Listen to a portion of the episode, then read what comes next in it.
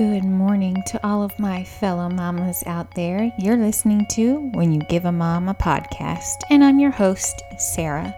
Together, we are in the front lines of all things balancing mom life, enjoying our families, and making fun of our kids. For more from me, including opportunities to be on a future podcast episode, head over to Instagram and follow me at The Busy Mom Guide. Today marks episode one of not only the entire podcast, but self care series. And in this episode, we'll be answering the questions of what self care is and is not, why we should be practicing, and even a few tips to help us get started. So, what is self care? The very basic definition of this movement comes from psychcentral.com and it says self care is any activity that we do deliberately in order to take care of our mental, emotional, and physical health. I always think of it as something that I'm doing for me and me alone. As moms, we do countless things for our kids, our family, our boss, and anybody else that needs help. Oftentimes, by the end of the day, we're just too tired and really struggling to think of, come up with ideas, and push ourselves to do something for ourselves.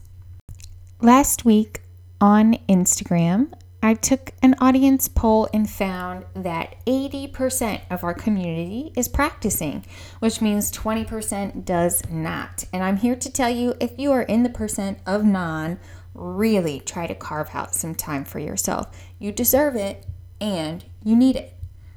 Practicing self care is important for any number of reasons. The bottom line is that you need to prioritize the care of yourself so you are mentally and physical, physically able to care for others. Period. And of course, as there is with everything that is important, the repercussions for not taking care of yourself are huge. Just to name a few, depression, anxiety, and feeling burnt out, having little motivation are all signs that you need to take better care of yourself.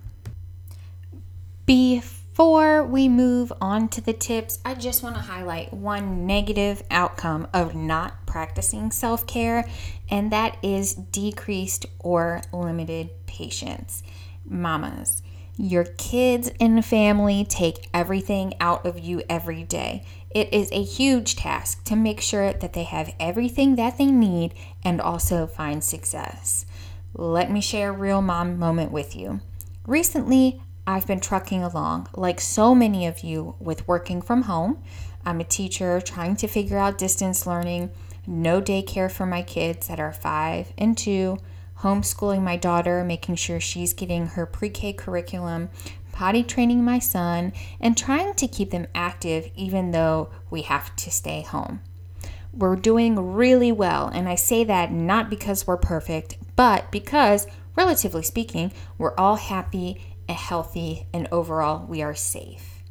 But it's still a huge juggling act. So, earlier this week, I had a particularly stressful day. The parent emails were coming in, the administrator emails were coming in. My daughter was just done with her schoolwork without even trying, and my son really just kept peeing his pants. you know, there's no there's no sugarcoating that one. He just kept peeing his pants.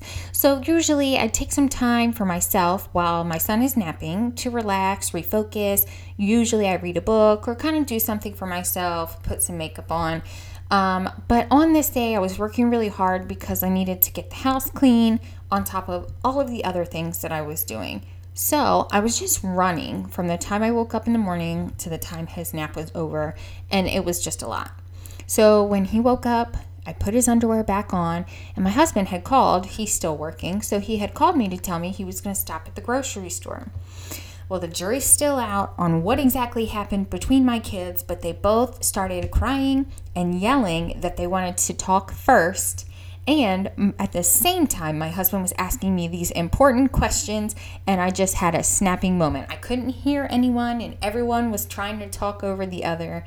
Um, and really, truly, that's just so unusual for me. I'm pretty good with keeping calm and handling all of these situations, right? I'm a teacher, so naturally, I have like the patience of I don't even know, something with a lot of patience.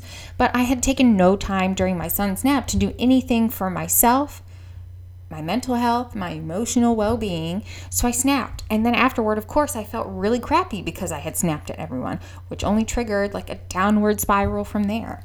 So, moral of the story take a few minutes for yourself because your family needs it a ton of research out there that supports self care and gives more in depth information about the purpose and all those kinds of things. So, I'm not going to go into that here. Instead, I'm going to go through each state of self care and give some tips and tricks on how you can quickly practice at home. So, let's start with physical health. There are so many quick ways to improve your physical health. Drink more water, stop drinking so much soda, eat more vegetables, put the cookie down, blah, blah, blah. These are all the same things that we tell our kids, right? My quick tip for improving my physical health changing into my gym clothes.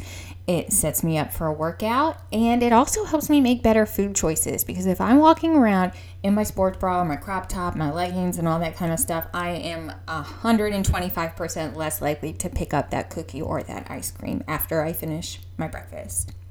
Then, after breakfast, I move my body for at minimum 30 minutes daily. I know gym daycares are closed, and you know what? My gym daycare is closed too, but that's not stopping me from taking one of my husband's weight plates into our toy room and doing 30 minutes of something. It just feels good. It sets the tone for my day. If you need a good music station, I highly recommend Pandora's 2000s R&B station. There's really nothing like a little shake your tail feather to push you through your workout. And, um, you know, it's always a good laugh to watch my kids dance while I do my workout. Next up would be emotional health. Now, the best course of action here would be to do something for at minimum 10 minutes a day that you truly, truly enjoy. Okay, these types of activities would be ones that make you happy, things that make you laugh, or overall elevate your mood. You might journal, stare off into space, color an adult coloring book, read, laugh. All of these things can easily take up 10 minutes of your time and get you in a better place emotionally. Now, really quickly, before we finish up the episode and talk about mental health, I just wanted to let you all know that I created a free printable to do list for all of you um, just to help you and plan and make sure that you get this much needed time for yourself. Okay, I'm not telling you to pencil it in, I'm telling you to pen it in with a permanent Sharpie because it has got to be done. Okay, this printable to do list has spaces for priorities, reminders, and more, making it perfect for you to, again, make sure you get those self care tasks done. It's free. All you have to do is head over to bit.ly slash busy mom to do. That's all one word bit.ly slash busy mom to do. Okay, head over there and grab it. You can download it and print it as many, many times as you want for free. And finally, mental health. Mental health is something that really we all know has multiple layers to it. So, some things that we can do or some practices that we can do to add to our schedule are writing a gratitude list, writing down things that you're thankful for, practicing yoga or meditation, Maybe you're doing some calming or some breathing exercises. And while I don't have one specific thing that I do for my mental health, I usually just go with the flow. Um, you know, I, I do whatever I'm feeling for that day. And I know there are lots of free apps and YouTube videos that can help you get started if you've never done it before. And that is it, ladies. We're going to wrap up this episode. If you take anything away from it, I want you to walk away scheduling at least 15 minutes of self-care in your on your printable to-do list. I'm serious, okay? At least 15 minutes. If you missed the link, you can find it on the podcast page for today's episode, or if you're tuning in to the video on YouTube, check the description box below.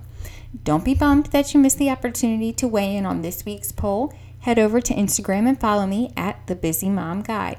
I post the polls in my stories, and I'm also going to be looking for some special mamas to interview during upcoming episodes. I'd love to see you there. Okay, I'm going to see you guys all for episode two which is a list of my top Netflix shows to watch during quarantine. I will see you all soon. Have a good day. Bye.